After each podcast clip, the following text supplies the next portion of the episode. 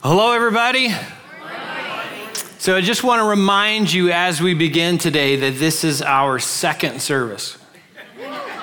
Just saying, in case you forgot to turn your clock ahead and you think, today I'm going to the first service you're at the second service. So I'm just, you know, reminding everybody of that. But we're glad you're here, whether you think it's the first service or the second service, or if you're joining us online and you're in your pajamas, we're glad that you're with us today.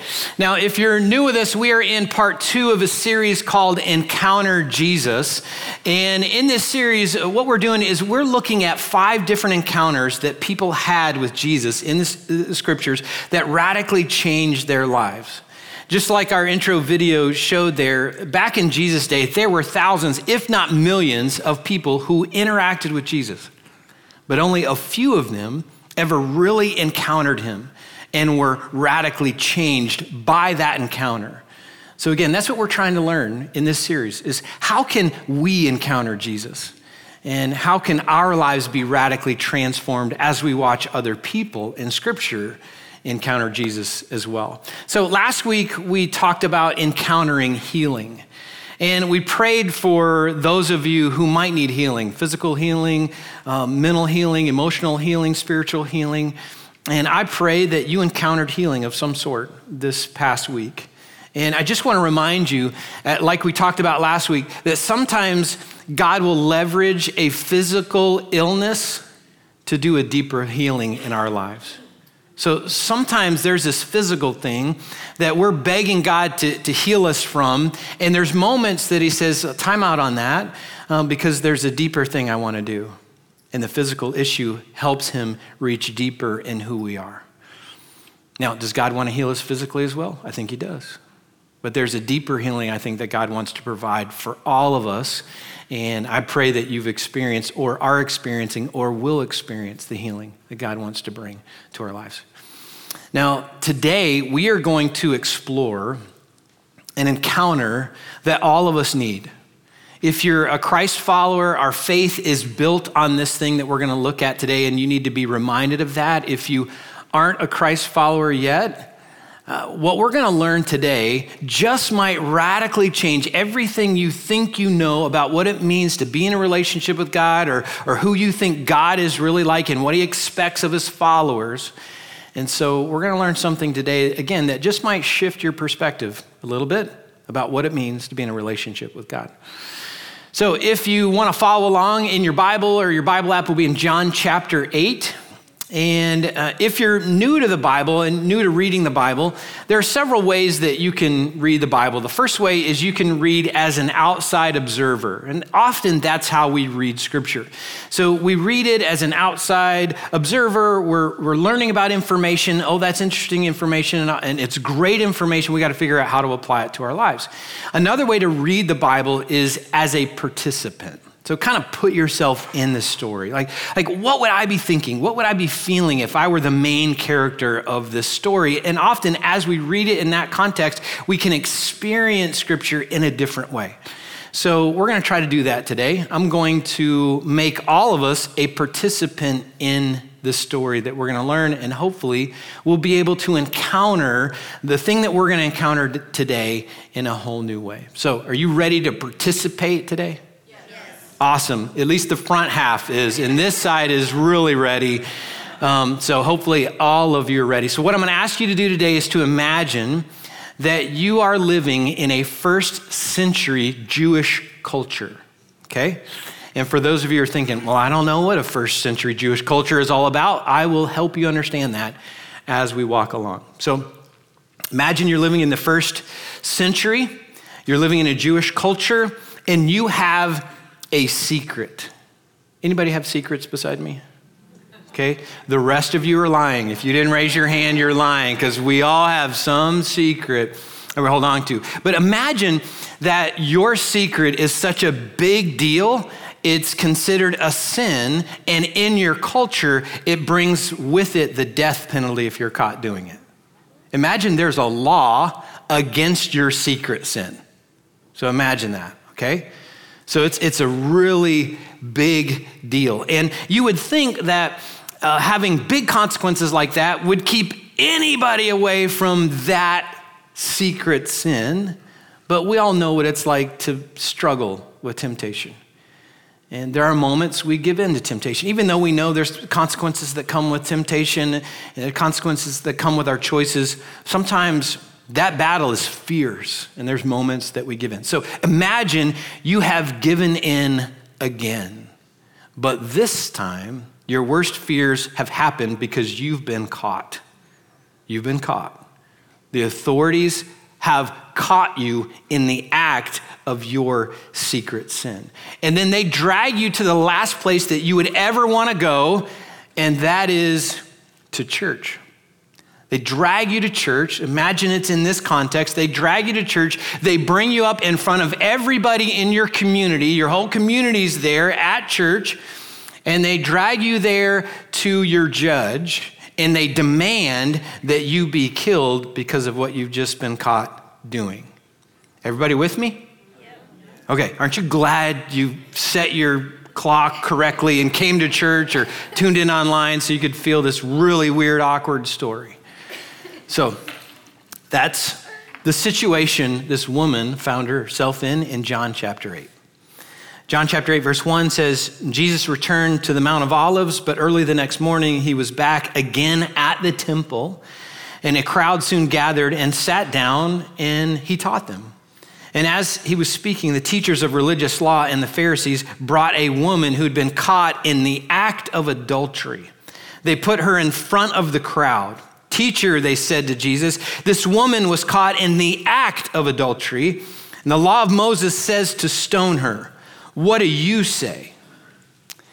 Now, anybody wondering where the other person is that was caught in the act of adultery? Anybody wondering where that person is? Yeah, that's an interesting question. And this is actually uh, religious hypocrisy at its worst. Verse 6 tells us well, why these religious leaders were doing what they were doing says they were trying to trap Jesus into saying something that they could use against him. So the reality is, they don't really care about this woman. I mean, she broke the law, but they're leveraging it in this moment. This is their opportunity to get Jesus. She's just a pawn. She doesn't realize that, but she's just a pawn. And again, they're not all that concerned with her. They're after Jesus. The reality is, there was an Old Testament law in Deuteronomy chapter 22. It said if a man and a woman are caught in adultery, they both should be stoned. For us today, we're like, what? Are you kidding me? That's craziness. That was the law that they lived by in that culture back then. So again, this woman has been caught, and these religious leaders think we've got Jesus in a tight spot. No matter how he answers, we've got him. If he says that she should not be stoned, then he is violating the law of Moses that we live by, and we'll get him in trouble. If he says she should be stoned, he's violating Roman law. And Roman law says that only the Romans could sentence somebody to death. And the Jews lived under Roman oppression at that time. So they're thinking, we have him caught. No matter what he says, he's going to be in trouble. So, as everybody's waiting for Jesus to render his verdict, he does the strangest thing. Verse 6 continues and says, They were trying to, to trap Jesus, Jesus into saying something that they could use against him, but Jesus stooped down and he wrote in the dust with his finger. So imagine if you're this woman, okay? You're standing in front of your community. You're on trial. Your life is on the line. And Jesus is doodling in the dirt. Like, like, what are you thinking in that moment? What are you feeling? Like, Jesus, what are you doing? Like, this is craziness. And I wonder if her accusers are thinking in their mind more than just, hey, we have Jesus trapped. But I wonder if this is almost a little bit of a test for them because Jesus claimed to be the Son of God. So I wonder if they're thinking, like, if you're really the Son of God, show us how serious you are about us obeying God's commandments. This is your opportunity to show us how serious you are and sentence this woman to death. Make an example out of her. That's what many people think God is like. Many people think that God just can't wait for us to mess up so he can launch a lightning bolt from heaven and punish us because he's a vengeful God. But that's not the kind of God that we serve. That's not the kind of God who wants to encounter us deeply. So watch what Jesus does. In verse 7 says they kept demanding an answer. So he stood up again and said, "All right.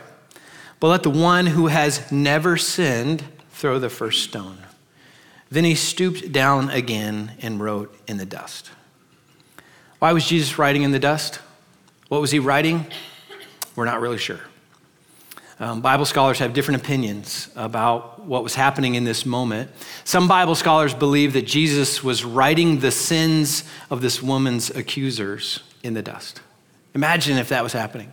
Imagine if this was like a classroom environment and there was a chalkboard behind Jesus and the accusers come in and they're demanding this woman be executed and Jesus pulls out the, the chalk and starts writing their sins across the board. Can you imagine how awkward of a moment that might have been? There are other Bible scholars that believe that Jesus actually stooped down to write in the dust to divert everyone's attention off of this woman and put it on himself because she was standing there naked. The religious leaders wanted to shame her.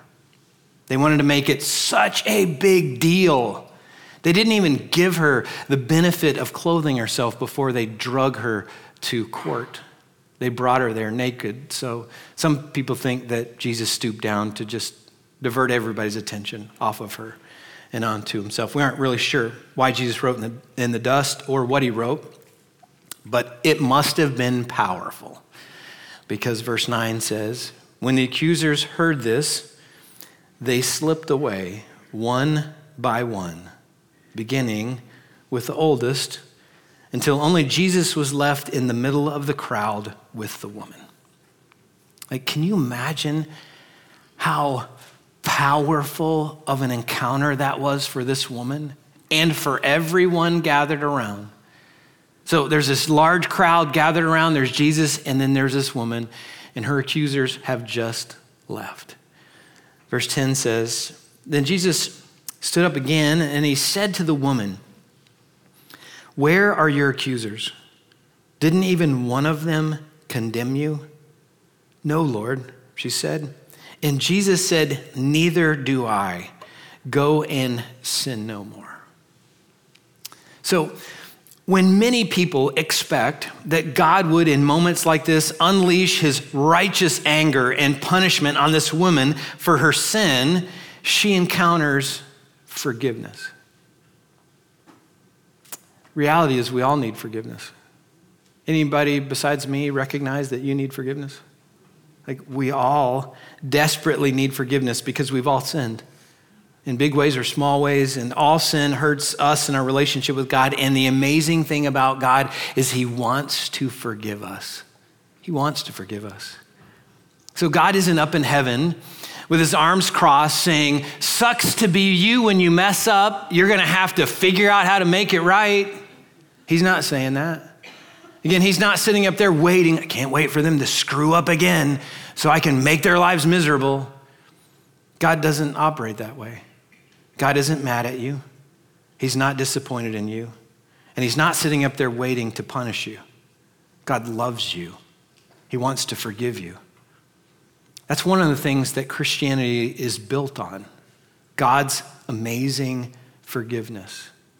I'm so grateful that Christianity is not built on us living perfect lives because I couldn't do it. And guess what? Neither could you. Sorry to make you a little sad this morning. But none of us could do it. We all desperately need God's forgiveness, His amazing grace, mercy, and forgiveness. Now, sometimes people wonder if, if there's situations like this where, where we mess up and God provides us forgiveness, does that mean that we can live any way we want as Christ followers? Is that what that means? So it doesn't mean that. But let me answer it this way Do you think that this woman, after this amazing encounter with forgiveness, do you think that she ran out from that church service and ran right back into her sin? Do you think she did that? No, I don't think she did. Was she perfect after that? No. Could she have struggled with that same sin in the future? Yes. But I do not think she rushed right back out into her old familiar sin. So, no, we can't just live any way we want because of God's forgiveness. We can't do that. Now, sometimes people ask this question but what if I sin again and again and again? Like, what if I'm like stuck in this familiar thing and like I have to come back to God again for forgiveness? Like, will God forgive me again or am I going to wear out God's forgiveness? Is there going to be a day where God says, Sorry, the last time I forgave you was the last time I will forgive you? Like, that's enough. You've crossed the line. Will we ever reach that spot? I'm so grateful the answer is no. God will always forgive us. He is an incredibly forgiving God. And here's what He knows about us He knows that we will always have a struggle with sin. As we grow in our relationship with God, we should struggle less with sin, but we will always struggle with sin. So listen to what the Apostle Paul said about his struggle with sin. If you're not familiar with Paul, he wrote much of the New Testament part of the Bible. And outside of Jesus, I think was one of the primary Christ followers who radically changed the world. And so listen to what he says about his struggle with sin. In Romans 7, verse 21, he says, I have discovered this principle of life that when I want to do what is right, I inevitably do what is wrong. I love God's law with all my heart, but there's another power within me that is at war with my mind, and this power makes me a slave to the sin that is still within me. Oh, what a miserable person I am. Who will free me from this life that is dominated by sin and death? And then in verse 25, he says, Thank God. The answer is in Jesus Christ our Lord. So even Paul said, Listen, like, I want to obey God's law always but sometimes I don't. Sometimes the very thing I don't want to do is the thing that I do. When I, I want to do the right thing, sometimes I don't even do that. So even Paul struggled with sin. So we all are going to struggle with sin. But I got to tell you, there's a difference between struggling with sin and embracing sin. A struggle with sin is when we sin, and we sin again, we mess up, we run to our Heavenly Father and say, Father, like I have messed up again. Will you forgive me? God extends his grace, mercy, and forgiveness. We apply that to our lives and we go after struggling with sin, fighting against that thing again, and learning how to live in response to God's grace. That's what struggling with sin looks like. Embracing sin looks different. Embracing sin is when someone says, Listen, I don't care what God thinks. Scripture says he'll forgive me, so I'm going to live any way I want. And if I've got to apologize to God, I'll just apologize and I'll just count on his forgiveness. And I'm just going to embrace this lifestyle. I'm going to embrace this sin. I'm just going to do what I want to do. That is skating on thin ice. That is not how we should interact with God's forgiveness. Again, there's a big difference between struggling with sin and embracing sin. Now, in this encounter with this woman, Jesus asked this very powerful question in John chapter 8, verse 10. He asked this He says, Where are your accusers? He says, Where are your accusers? Uh, like, didn't anyone condemn you? I don't condemn you. Uh, they didn't, I don't either. Where are your accusers? And, and I wonder how you would answer that same question today. Where are your accusers? The reality is, we all have accusers. Uh, we all have people around us who want to remind us of our sin. We have people around us who want to keep us stuck in our sin. Uh, they don't want us to, to gain freedom from our sin because maybe they're stuck and they want to keep us stuck with them, or they sit in a position of being judgmental over us. And they never want us to forget that time we messed up. So I wonder where are your accusers? Are they family members who uh, know too much about you? Are, are they people who would say, you know what, I think they're just so disappointed in me because I just can't seem to quite get this whole Christian thing right? Like, where are your accusers? I don't know who yours are or where they live, but mine live with me right here. They're portable, they go with me almost everywhere I go. I am my own worst accuser. I think I accuse myself more than anybody else. And I don't know if this will be shocking to you or not, but I hear myself tell myself more days than not that I'm a failure, that I've failed God on too many occasions for God to ever use me significantly. I hear that often. That's one of the fights that I engage with the enemy on a regular basis, hearing him whisper to me, Trent, you're a failure. You remember what you did last week, Trent? You remember how you handled that situation with your wife and you kind of blew it? You remember that time you sat in the truck because you were so angry at her and you didn't want to resolve that conflict, and God said, Go resolve that conflict, and you sat there like a big baby because you got the, the spiritual gift of pouting? Like, you remember that? like, you remember that, Trent? Remember what you did 25 years ago? You remember that? I'll never forget it. God will never forget it. You should never forget it. I hear myself say those things, and I hear our, our great enemy, the accuser of all of us, a real being called Satan, telling me that kind of stuff daily. I don't know what you believe about Satan. Scripture teaches that he's real. And Revelation chapter 12, verse 10 says, Every day he accuses us before God the Father. So every day, Satan goes into to God's throne room and says, Hey, you know those people who say they love you? Did you see what they did last night?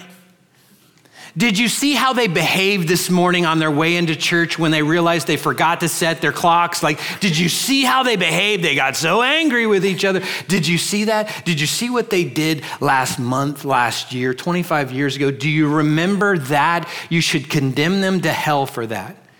That's what Satan does every day. He demands that we be condemned to hell. The crazy thing about many of his accusations is he's right. I have done many of the things that he, he says, and I do many of the things that he accuses me of. I give him often enough ammunition to use against me when I mess up. But 2,000 years ago, God did the strangest thing. He stooped down from heaven and he began writing in the dust. What was he writing? I don't know. Was he writing the sins of our accuser? Not sure. But 2,000 years ago, he took all the attention off of us and he put it on himself when he took our sin onto himself. Every sin that we have ever committed, every sin that we will ever commit, he took it onto himself as if he had committed each and every one of those sins. He did that for this woman in John chapter 8 as if he had committed that sin of adultery. He took it on himself. And then he paid for those sins with his perfect life. He went through the horrors of crucifixion to pay for that sin so that we could be eternally forgiven. There's this amazing part of this story that's, that's not really there, but you got to have to read into to the story to kind of get this. But Jesus had every right in John chapter 8 to sentence this woman to death. I mean, that was Old Testament law. Nobody would uh, judged him in that moment for that. He had every right to do that. But it's as if he was saying, to her accusers and our accuser, Satan, listen, guys, listen, Satan, she's not going to die today. Has she messed up? Yeah, she has. She's not going to die today. You know what? I'm going to die in her place in just a few years. I'm going to take this sin that you are bringing to me today, I'm going to take it onto myself, and I'm going to die so she can live. Like, that is such a powerful thing to pull out of the story to understand what God's true forgiveness means for us. When we encounter that kind of forgiveness, it should radically change how we live and how we interact with God and how we interact with ourselves. Because Jesus died in our place, Romans 8 1 says this. It says, So now there is no condemnation for those who belong to Christ Jesus. If you're a Christ follower, guess what? There's no condemnation for you. It doesn't matter what you did 25 years ago. It doesn't matter what you did last month. It doesn't matter what you did last night. If you're a follower of Jesus, there is no condemnation for you. So let me ask you does that mean, does this verse mean, hey, we got a license to sin? Let's run out and live any way we want? Is that what that means? Thank you for saying no, at least the front half. It applies to all of us. The answer is no. We should never abuse God's grace and forgiveness. But God knows that we're going to struggle with sin. And if you're a follower of Jesus, if you put your faith and trust in Jesus as your Lord and Savior, that is one powerful promise to hold on to every time you mess up. There is now no condemnation for those who belong to Christ Jesus. So, what do we do with that sin that we stumble into? That sin that we choose to step into again that we don't want to, but we find ourselves wrestling with again. What do we do with that? Hebrews chapter 12, verse 1 says this It says, Therefore, since we are surrounded by such a huge crowd of witnesses to the life of faith, let us strip off every weight that slows us down, especially the sin that so easily trips us up, and let us run with endurance the race that God has set before us. So, how do we strip off the, the weight of sin that slows us down? Verse 2 tells us. It says, We do this by keeping our eyes on Jesus, the champion who initiates and perfects our faith. I'm so grateful for Jesus and that he is the champion. Why is he the champion? Because he defeated the curse of sin and death that we brought into the world with his perfect life. I'm so glad that verse doesn't say, hey, try to be your own champion. Do your best to live the life that Jesus lived. I'm so glad it doesn't say that because none of us could do it. We can't. We can't be our own champion. But Jesus can. He can be the champion who initiates and perfects our faith as we keep our eyes on Him and what He did on the cross for us. So, if we are counting on what we have done for Jesus to have an eternal relationship with Him, we are out. That always falls short. But if we're counting on what Jesus has done for us, for us to have an eternal relationship with Him, we are in and will be in for all of eternity. So, according to this verse, there is no condemnation for those who belong to Christ Jesus. And so I ask, do you belong to Him? Have you put your faith and trust in Jesus as your Lord and Savior? Have you asked Him to forgive your sins? If you've never done that before, here's how you can do that. Listen to what 1 John 1 9 says. It says, But if we confess our sins to Him, meaning God, He is faithful and just to forgive us so when we come to Him and confess, say, God, I've blown it, I've messed up. Again, He doesn't launch a lightning bolt from heaven because He's so eager to punish us. No, it says He's forgiving. He forgives us of all of our sin and cleanses us from all wickedness. This verse applies whether we're coming to God for the very first time in our lives because we've never put our faith and trust in Him as our Lord and Savior, or if we're coming back to Him the thousandth time we've messed up. And we say, Here I am again, Lord. I'm sorry again. I need your forgiveness again because I've messed up. I'm so glad this verse doesn't say, hey, apply this 10 times in your life and, and it'll work. But the 11th time, you're out of luck, it doesn't work. This verse is applicable every time we sincerely use it. every time we come to God with sincere regret in our hearts and say, God, forgive me again. God pours out his grace, his mercy, and forgiveness again on us. So if you've never asked God for forgiveness in your life by putting your faith and trust in Jesus as your Lord and Savior, I'm going to show you how you can do that. And I'm going to show you a simple way that you can do it. It's something that I call the ABC prayer of salvation. So let me walk through this with you real quick. So, the ABC prayer of salvation stands for this. Number one, you have to admit that you're a sinner in need of a Savior.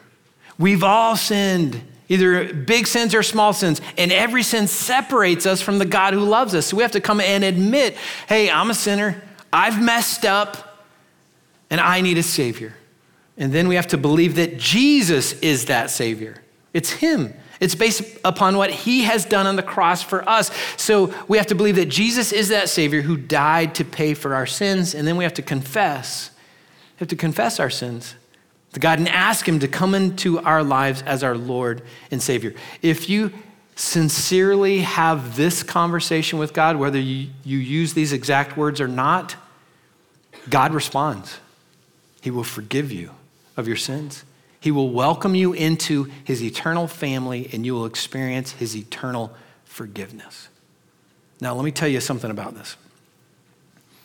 If you think this is the secret code, these are the magic words, that all you have to do is pray these words every day of your life and God will welcome you into heaven because some bald pastor told you to pray the ABC prayer of salvation. Let me tell you, that's not how it works. You stand before God and He said, Why should I let you into my heaven? You said, Well, I prayed this prayer every day of my life, and I, you know, I, I thought it was the right words. That's not how this works. When you sincerely believe that you're a sinner, you admit that. You believe that Jesus is your Savior, and you ask Him to be your Lord and Savior, then this conversation will change your life forever. That's how we gain entrance into God's family. That's how we receive God's forgiveness that can last forever. If you've never had this conversation with God before, I pray that you'll do that today. Nothing would make God happier. He would love to pour out his forgiveness, his eternal forgiveness on you today.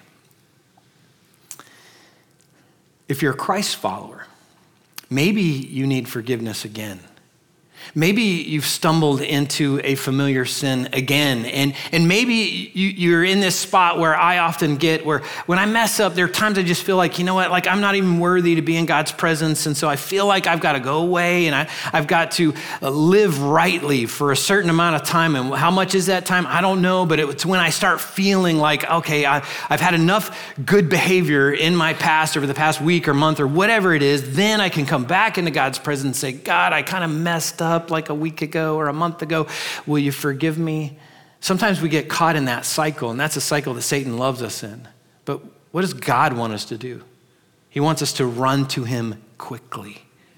The moment we mess up, He wants us to run to Him right away and admit it. And guess what? It's not a shocker to Him. He's not going, Oh my goodness, I can't believe you did that again. He's going, Yeah, I know. I know you did that. I need you to admit it to yourself and to me. That's when real forgiveness can work in your life. That's when you can continue the journey of your struggle and fight against sin. That's where you can take another step towards applying this forgiveness to your life and becoming a little bit more like Jesus every day. So, if you're a Christ follower, follower and if you've sinned lately and you feel so guilty about that, Run to your Heavenly Father.